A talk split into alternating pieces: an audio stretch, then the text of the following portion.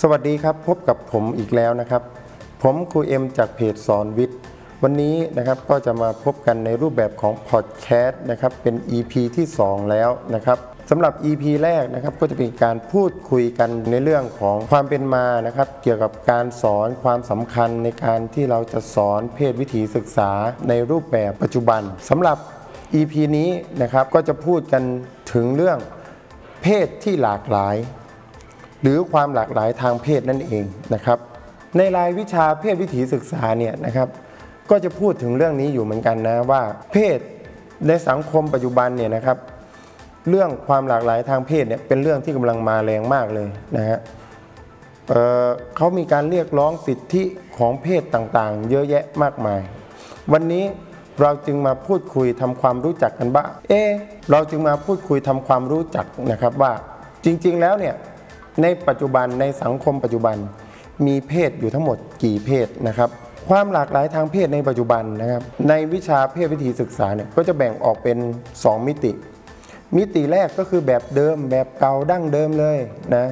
นั่นก็คือจะแบ่งเพศด้วยวิธีโดยกำเนิด เพศโดยกำเนิดหมายถึงอะไร เกิดมา มีอวัยวะเพศยังไง จะสังเกตจากภายนอกจากอวัยวะเพศ ใครเป็นคนกำหนด หมอที่ทำคลอดเป็นคนกำหนดไอ้คนนี้เพศหญิง คนนี้เพศชายนะแล้วก็มีการรับรองอย่างเป็นทางการ เช่น ในใบเกิดหรือจะตรวจเช็คได้จากคำนำหน้า เพราะฉะนั้นการแบ่งเพศแบบเก่าเนี่ยตัวเองตัวเราเองเนี่ยสามารถกำหนดได้ไหมว่าฉันจะเป็นเพศอะไร ไม่ได้เลย การที่เราจะเป็นเพศอะไรนั้นขึ้นอยู่กับหมอคนเดียวเท่านั้น นะขึ้นอยู่กับหมอขึ้นอยู่กับสังคม ใครที่มีจิตใจที่ไม่ใช่เพศที่หมอบอก ก็จะมองว่าผิดปกติ เป็นคนวิกลจริต เป็นโรคจิตบ้างหรือว่าป่วยนะครับ หาทางรักษา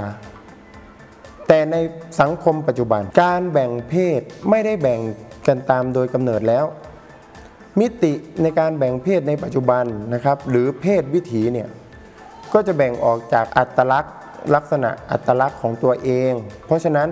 เราสามารถกำหนดเพศของเราเองได้ โดยกำหนดอัตลักษณ์ทางเพศ วิถีทางทางเพศที่ตัวเองต้องการ อัตลักษณ์ทางเพศ และวิถีทางทางเพศที่ตนเองนั้นต้องการนะต้องการยังไง ตัวเองมีรสนิยมทางเพศอย่างไร มีความพึงพอใจอย่างไร เป็นการกำหนดตามที่เราเนี่ย เป็นคนต้องการเองนะครับ เราเป็นตัวกำหนดเอง เรากำหนดเองไม่ต้องให้หมอมากำหนด ดังนั้นจึงเกิดเป็นกลุ่มขึ้นมานะครับ ที่เรียกตัวเองว่า LGBTQ มีตัว L G B T Q สัญลักษณ์ภาษาอังกฤษแต่ละตัวนะครับ ก็จะแทนเพศต่างๆ จะสังเกตเห็นได้ว่าโอ้ มีเยอะมาก นี่ไม่ได้หมดแค่นี้นะครับ จริงๆ แล้วมีอีกเยอะมากนะครับ แต่ เขาเรียกกันสั้นๆ แค่นี้ และในสังคมปัจจุบันนะครับ สังคมที่มีความหลากหลายทางเพศเนี่ยนะองค์การสหประชาชาติเนี่ยนะครับ ก็ได้ให้การยอมรับเพศต่างๆ ว่ามีความหลากหลายทางเพศนะนะมีกลุ่มที่รักเพศตรงข้าม นั่นก็คือชายรักหญิง หญิงรักชาย หรือกลุ่มที่2นะครับ ก็คือกลุ่มที่รักเพศเดียวกัน เช่น ชายรักชาย หญิงรักหญิงอย่างนี้ หรืออีกกลุ่มหนึ่งนะครับ กลุ่มที่ 3 ก็คือกลุ่มที่รักทั้งสองเพศนะรักผู้ชายก็ได้ รักผู้หญิงก็ได้แบบนี้นะครับ ซึ่งองค์การสหประชาชาติให้การคุ้มครองและรับรองเพศที่หลากหลายพวกนี้แล้ว ดังนั้นกลุ่มคนเหล่านี้เนี่ยนะ ก็จะไม่ถือว่าผิดปกติอีกต่อไป สมัยแต่ก่อนกลุ่มคนที่เป็นกลุ่ม LGBTQ เนี่ยนะครับ ก็จะถูกสังคมมองว่าผิดปกตินะมีปัญหาทางด้านร่างกาย มีปัญหาทางด้านจิตใจ ไม่สมประกอบนะโดนเอาเปรียบไม่ได้รับสิทธินะครับตามที่จะต้องได้รับนะแต่ในปัจจุบันองค์การสหประชาชาติ ได้ออกมารับรองเพศ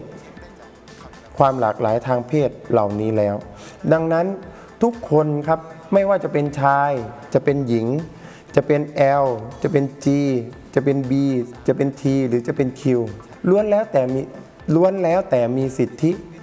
ในสังคมเท่าเทียมกัน เพราะฉะนั้นคุณครูนะครับจึงอยากให้ทุกคนเนี่ยยอมรับในความหลากหลายทางเพศในสังคมปัจจุบัน ว่ามันไม่ได้มีแค่ผู้ชายผู้หญิงแล้วนะมันมีเพศอื่นๆอีกมากมาย ถึงเขาจะไม่ได้มีเพศเหมือนเรานะครับไม่ได้มีจิตใจเหมือนเรา แต่ก็สามารถอยู่ร่วมกันได้อย่างมีความสุข และสามารถได้รับสิทธิเหมือนกับคนเพศอื่นๆ ปกติทั่วไปนะแล้วการศึกษาวิชาเพศวิถีศึกษาเนี่ยหรือการศึกษาความหลากหลายทางเพศ ได้กำหนดบทบัญญัติออกมาเป็นข้อกฎหมายแล้วนะครับ ว่าใครบ้างที่มีสิทธิ์ที่จะได้รับการเรียนรู้เรื่องเพศนะอันนี้เป็นกฎหมายไทยเลยนะกำหนดออกมาเลยนะครับว่าบุคคลที่มีสิทธิ์ในการเรียนเรื่องเพศเนี่ยเพื่ออะไร เขามีสิทธิ์ที่จะเรียนเพื่อที่จะได้เข้าใจตนเอง เข้าใจสังคม และให้ตนเองนั้นไปอยู่ในสังคมได้อย่างมีความสุข กำหนดออกมาเลยว่ามีใครบ้างนะครับ กลุ่มแรก เริ่มตั้งแต่ 5 ถึง 6 ขวบเลยทีเดียวนะครับ ก็จะแบ่งออกเป็นกลุ่มๆนะตามช่วงวัย ตั้งแต่ 5 ถึง 6 ขวบ ไล่ยาวไปจนถึงระดับอุดมศึกษา เพราะฉะนั้นไม่ว่าจะเป็นใครก็ตาม มีสิทธิ์ มีเสียง มีสิทธิที่จะได้รับการเรียนรู้เรื่องเพศ เพื่อเข้าใจตนเองและไปอยู่ในสังคมได้อย่างมีความสุข